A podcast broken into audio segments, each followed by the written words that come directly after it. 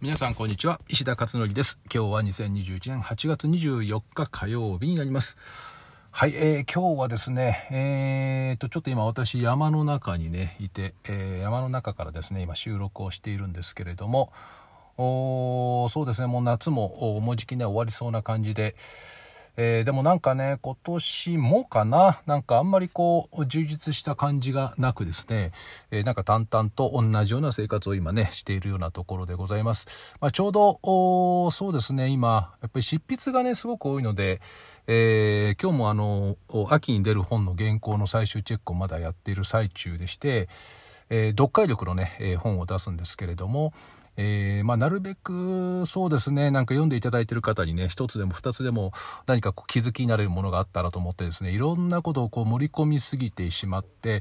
えー、なんかで、ね、今それをどう今調整しようかなということをね、悩んでる今ところですね。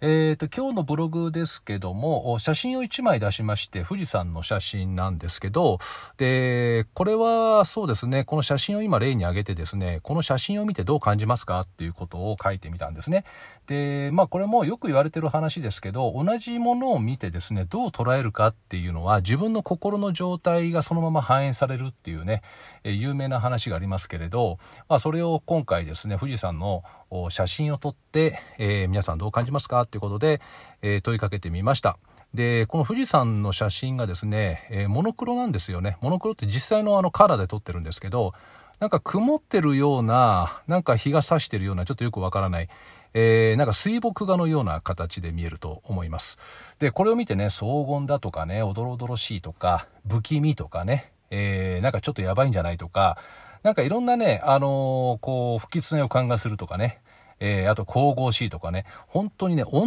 じ写真なのに、いろんな人に聞くとですね、いろんな答えが返ってくるっていう、本当不思議ですよね、これってね。で、よくね、先ほどもお話しした通り、えー、その、どう感じるのかっていうのが今のあなたの心の状態なんですよ、なんていうね、ことをよく、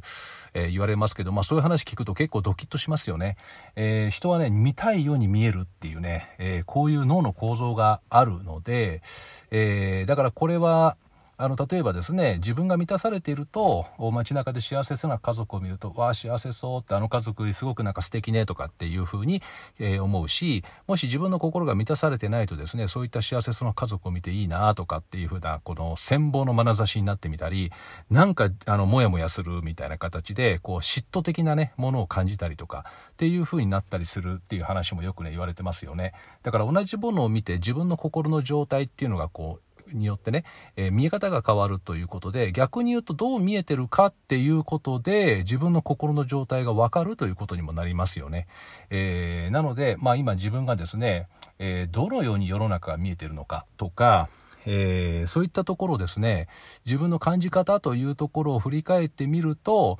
心の内面が分かってくるんじゃないかというお話です。で、ブログではそこまでしか書いてないんですけど、まあ、この話っていうのは、まあ、子育てのところではよく私がママカフェでお話をしていることなんですけど、えー、子供の状態を見てどう思うのかっていうとこですよね。で、ある人はそれを、えー、例えばですね、子供がなんかこう、